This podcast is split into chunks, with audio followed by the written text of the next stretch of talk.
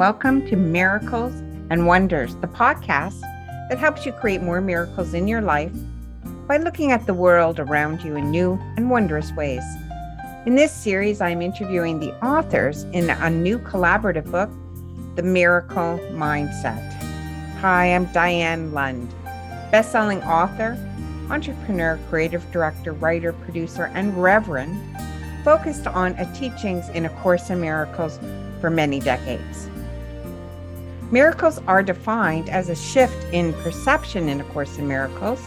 Instead of thinking from fear or negative thinking, we turn our thinking upside down and we think positive thoughts. We think from a loving base. In The Miracle Mindset, each author starts their story with an opening couplet that embodies how they changed their mind to change their life.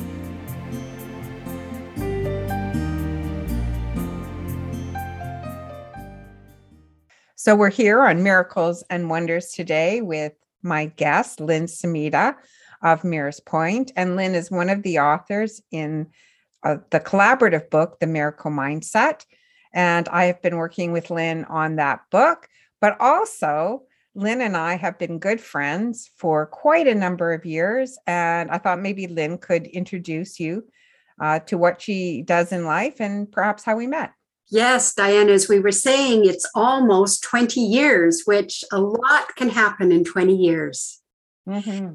So I would say in introducing myself that I started pretty early in life, you know, looking at personal development and seeking and searching. And really what I was looking for is more freedom inside myself, free to be myself and to feel more authentic. I was raised with an English mom and a Japanese father, so pretty traditional in the way they raised all of us, and one of five adopted kids. Mm. So a little bit of a different background, but certainly my search for how to really live well and to walk your talk has been a major theme in my life. And, you know, it's interesting, as I became a social worker and worked with clients, I found they were looking for the same thing. They wanted freedom. They wanted to feel more authentic and so on. So my personal growth and my professional growth have really come together. In two thousand two, I moved from Manitoba to B C, to Vancouver, to start a company with two colleagues because we believed the West Coast would be more open to the work that we developed, which really was a revolutionary process of helping people deeply transform how they hold their identity. And, you know, just a little note on that, when I was taking my master's, nobody was talking about identity. We weren't talking about changing an identity. Um, but over time, as we looked at the impact of trauma and loss and all sorts of things and how people lock those experiences into their identity of feeling broken or damaged or this or that, the issue of identity surfaced. And so that's what's been very exciting in the company I have called Miruspoint Facilitators. Um, we really look at how do we help people with that transformative journey from feeling maybe like a victim to thriving in life. Absolutely. And Lynn and I met uh, in a women's group. Yes. Almost twenty years ago. And that's where we started our conversations about identity, about the authentic self, as opposed to what Lynn calls the constructed self. Do you want to say a little bit about that, Lynn? Yeah, it's really an interesting idea because we grow up and we, you know, learn what our families teach us and our cultures and maybe religions and whatnot. And we live inside that kind of framework of beliefs and protocols and how to be a good person and so on. And it wasn't until much later that I realized that's a sense of identity that we've built layer by layer, item by item, hurt and loss and this and that. Each piece forms a little piece of that foundation, right? But that it isn't who we authentically are. And I think that's what really intrigued me when you started talking about some of the ideas from the Course in Miracles, you know, and I could hear the resonance of it's, we're not who we think we are. You know, we're not the person who's run by the ego. And now I wanted to learn more because I know I, a lot of people have, you know, seen the book, A Course in Miracles, and I saw it way back in the eighties, and I took a look at it, and I just thought, I can't understand this. I don't know where to start. I know. And I absolutely opened it up and was like, oh, no way. Yeah. I mean, just no. Exactly. Yeah, because it looks like the Bible, blue with those paper thin pages, and it did have a lot of Christian terminology in it, and I'd been told, uh, the answers aren't here for you, Diane, in, in the Christian church that I was attending. My pastor told me very clearly, you need to go seeking elsewhere. So when I saw that, it was like, oh, no, been there, done that, not going there again. And so it was a long time before I opened the book again. How about for you? It was the same. And I think my issues from childhood, I was a child or a, a student that had dyslexia, which they didn't even actually have the name at the time. Right. Um, yeah. But clearly I struggled with learning because I reversed numbers and letters. I was the slowest reader, the slowest printer, the worst at math. And so when I looked at that book, I instantly felt stupid. It's like, oh, I do not get this. And, and it really was frightening, daunting, and off-putting, frankly. So not yeah. until you talked about it. And that's what I've really loved about being part of your study group. It was a chance to digest it in little bites and pieces and to really hear day-to-day examples, real life examples of how to apply the principles, how to understand them and use them. And that made all the difference in the world for me. Yeah, that's what my last two books really were devoted to. Uh, reverse thinking, I call it, because the ego thinks really upside down from love often, yeah. because it's based in fear, not in love. But our true essence, our spiritualness that connects us all, uh, connects us all in the one mind, it's based in love. And so it's kind of figuring those two things out. So in the book that Lynn's in, uh, The Miracle Mindset, and my last two books, it always starts out with a couplet. Uh, one of the beliefs that we're going to try and reverse. We're going to try and look at it from a new perspective, because a miracle is a change in perspective from thinking with the ego mind, fearful thoughts, to thinking from the spirit, Uh, and thinking loving thoughts. And just that change in your mind can change the way you see a situation in your life. And so we always start out with these uh, miracles, really. I mean, it, the miracle is that shift in thinking. So what does your story, Lynn, start off with? What's your couplet at the beginning? Typical thinking and then miracle-minded thinking. Well, I'm going to start with the idea that totally really confounded me. I just didn't understand it, which was, you cannot be unfairly treated. When I heard that, I just literally couldn't imagine that was true. Oh, there, there it was, you know, printed yeah. in the book.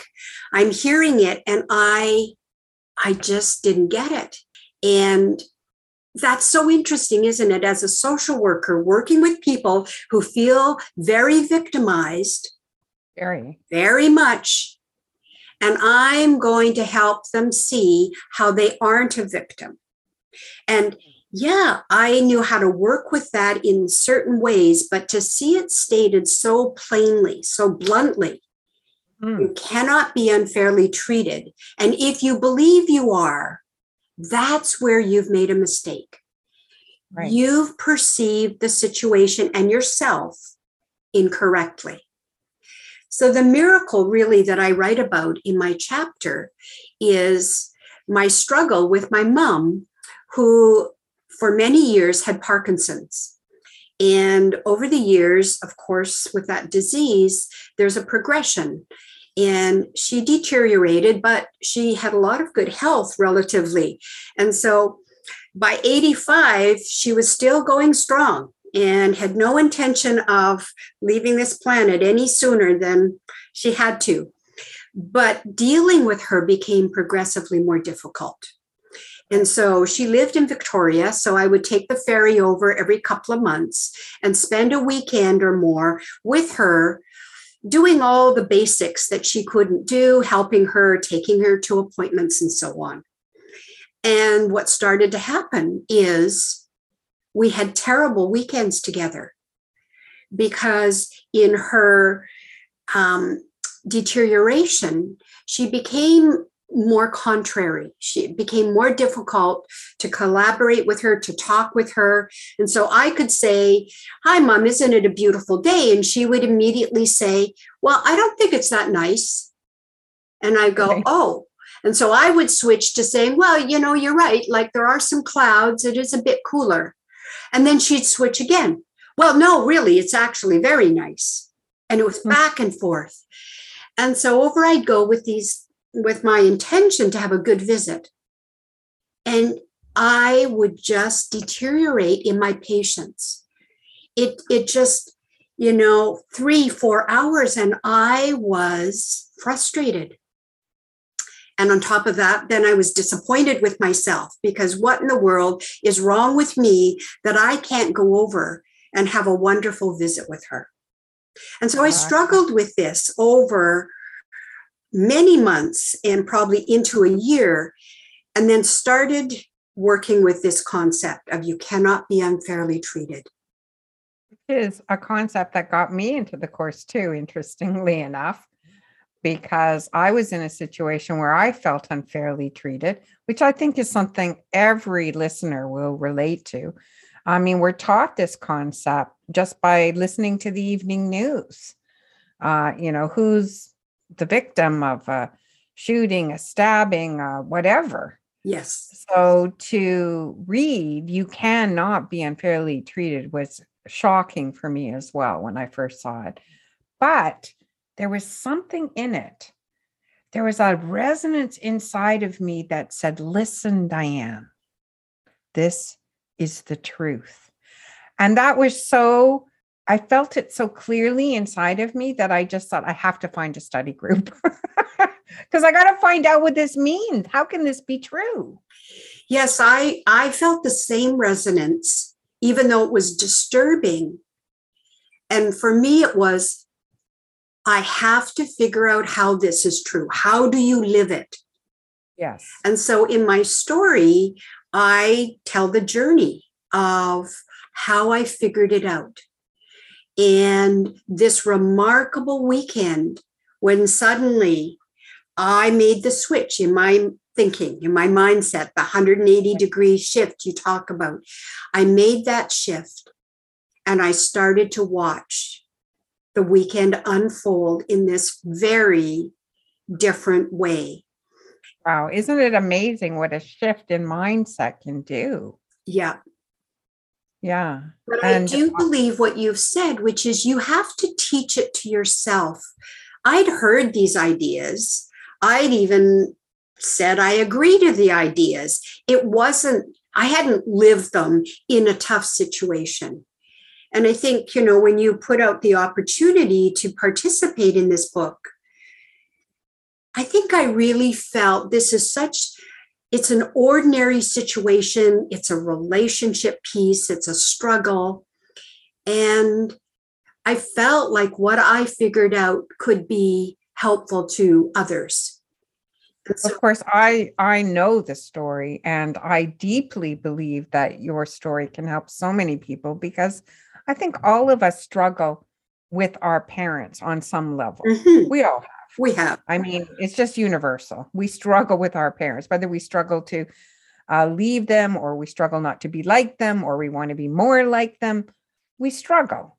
There are primary foundational relationships in life. And so to help people figure out how to have more patience or to see your mother differently yes. than you saw her before, and how that tra- is transformational. Yes. I so believe that can really, really help people, because everybody does feel unfairly treated at one point or another. So what's the turnaround? I mean, okay, so the typical thinking is I feel unfairly treated. And what is the miracle mindset? You cannot be unfairly treated.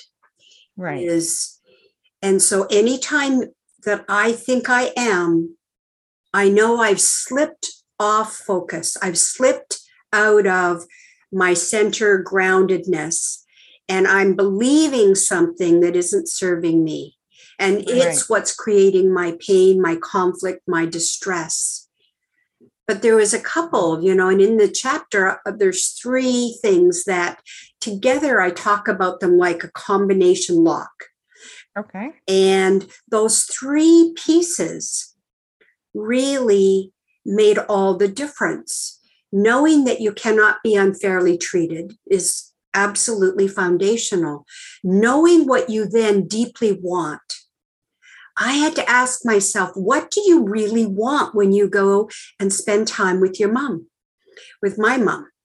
And when I held myself to that question and just not just, well, I want a good weekend, not, I just want to get along, I don't want to argue. You know, I sifted through all of those, and then I get to the real foundation. So that's the second thing. What do you really want? And then the third was, there's no problem unless you make one, Lynn. Hmm, that's great. I love that. So those were the combinations. And I share how those three ideas work together to create what I would say was a truly miraculous weekend. And it really changed your life. It did. And, you know, to this day, I say, I am so grateful that my mom lived to the ripe age of ninety-two, which was long enough for me to figure this out. She stayed on this planet long enough for me to really understand this piece, which was an incredible gift to me. Right. Because I think deep down, we all love our parents, and we don't like to struggle with them. And even if we're angry with them, we do want to get back to that center of peace and and love. Yes. Because that is, I, I believe, our center and our essence. And when we're not feeling that, we are off. We're often in thinking something that is disturbing us. It's hooking us. Yeah. And it's causing us to feel frustrated or angry or upset. And so the one thing, you know, I cannot be unfairly treated. I think a, a part of that turnaround is I am responsible for what I see. Yes. Because yes. when we say I am unfairly treated, it's like somebody else out there is doing something to me that needs to stop. And if they just stop, I'll be at peace, Lynn. Yes. You know, that's kind of the traditional way we carry it. You know, if, you know, my mother would just act how I need her to act, I, I would have a great day. it's, it's the fact that she's so contrary that makes it go off. And so we're always sort of putting it on the outside, often saying something has to change out there, when a big turnaround or a big part of the turnaround is taking responsibility for, okay, um, if I'm the one who's upset, if I'm the one who's angry, perhaps it's me that needs to look at something differently. Exactly. And I, I often say, you know, when I talk and write about it, it's an inside job. It it's what's going on inside. And you're so right that nested in so many of the course's big ideas are several ideas that are all okay. there. And so unpacking it. And I think that's one of the things often I think we try to reach for those. I just want to go from misery to peace, or I just want to go from fear to love. And to do that in one fell swoop, for me anyway, has has not, I haven't been able to find that. But what I've realized is I need to take the steps that get me there. And so that's what I've tried to do in my chapter, is show people the stepping stones to getting where you want to go. But it's not just one big fell swoop of a shift. And so those were the three steps that you were talking about earlier for you. That's right. Yeah. And so can you say them again? Just remind us. So step one was really focusing on that idea. I, I cannot be unfairly treated. If I'm thinking that, feeling that, I'm off center. So come back to my responsibility to feel good is inside of me. So I needed right. that as a framework, I guess. Right. And then to step into this whole idea of what do you really want? And I wanted my mom to feel my love for her.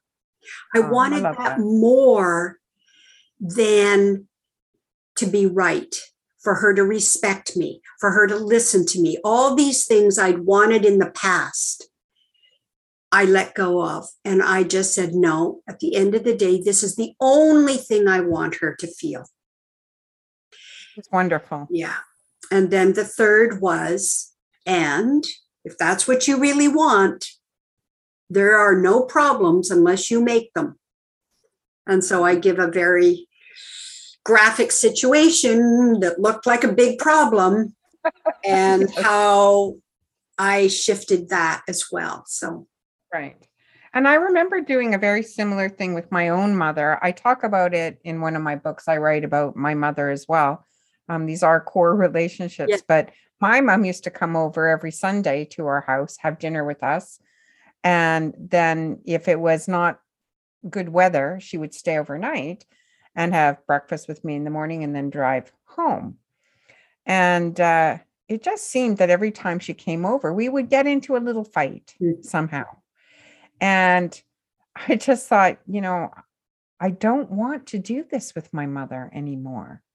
And uh, so anyways, I started to dialogue with her a little bit about what was happening between us. And uh, so I won't go into all that because it's, it, it, it's in my book. But in the end, what I did was make a, a very similar decision.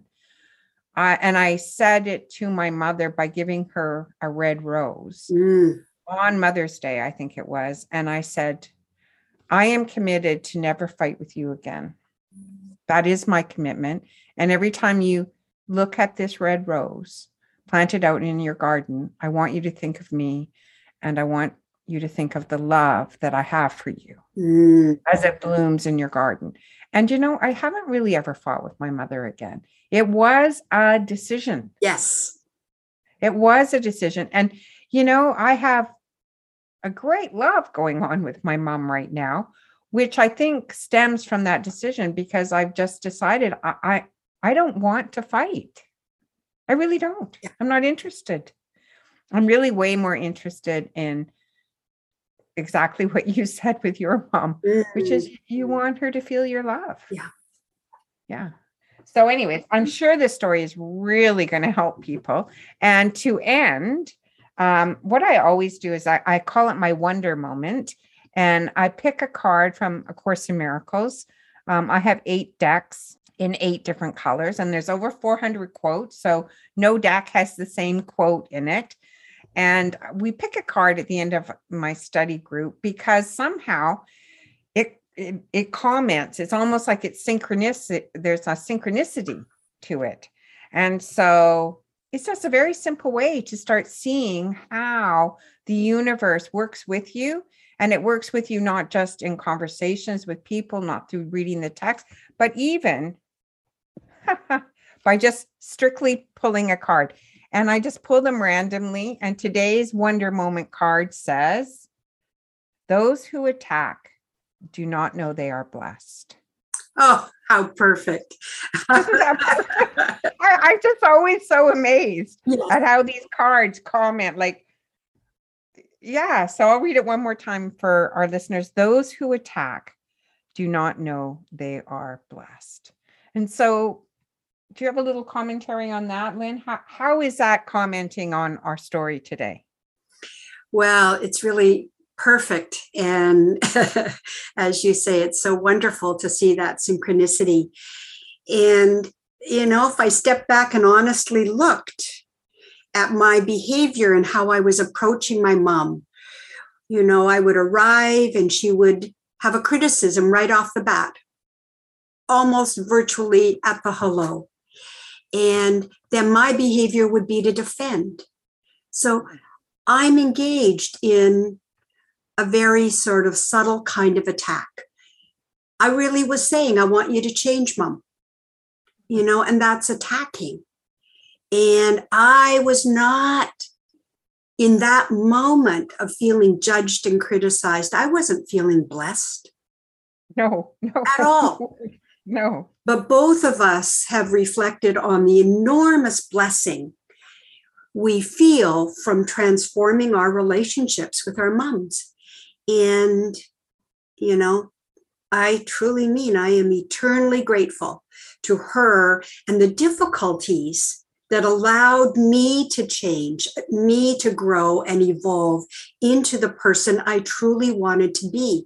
I was yeah. so disappointed in myself that I wasn't able to be the loving daughter I wanted to be. And it didn't help if people would say, but it's a tough situation and so on. None of that really made any difference to me feeling good about myself. I was out of touch with feeling and being blessed. Right. Because if your mother said something that was contrary, you were feeling attacked and then you would defend, which yeah. is another form of attack. Uh, well, it's exactly. definitely when you defend, it's because you believe in attack. Yeah. Where the reverse of A Course in Miracles is, is you can't be attacked by someone else, only by your own inner thinking. So when we change our inner thinking, we acknowledge that we're blessed. And because we're feeling loved and blessed, we can extend the love, even if we might have perceived it as an attack before. The Course says it's either love or it's a call for love. Yes. Yeah. And so that's what your mom was giving, a call for love. Yeah. And I think the thing we often don't emphasize is it was freeing and exhilarating when I finally put these together and I could feel the momentum of the weekend unfolding. And I was feeling more and more grounded and centered and more and more loving and spacious. It was Absolutely. Truly remarkable. It is remarkable. And that's why we have to uh, work these principles for ourselves, because we can listen to other people's stories about them and hopefully they will inspire people to try, because once you get that feeling, that exhilaration inside of yourself, that feeling of more freedom mm-hmm. is what makes you keep going and keep trying this. So thank you so much, Lynn, for being with me today. I want my listeners to know that every week, if you would like to pull an inspirational card yourself, I give away one of my decks of cards if you join my closed Facebook group, which is Diane Lund's Monday Miracles. So you go to facebook.com slash groups slash Diane Lund Miracles, ask to be a member. And once a week, I pick somebody who's newly joined the group and I send them a deck of cards. So that's it for this show. Thanks so much, Lynn. Thank really you, Diane. It was a pleasure. It really was.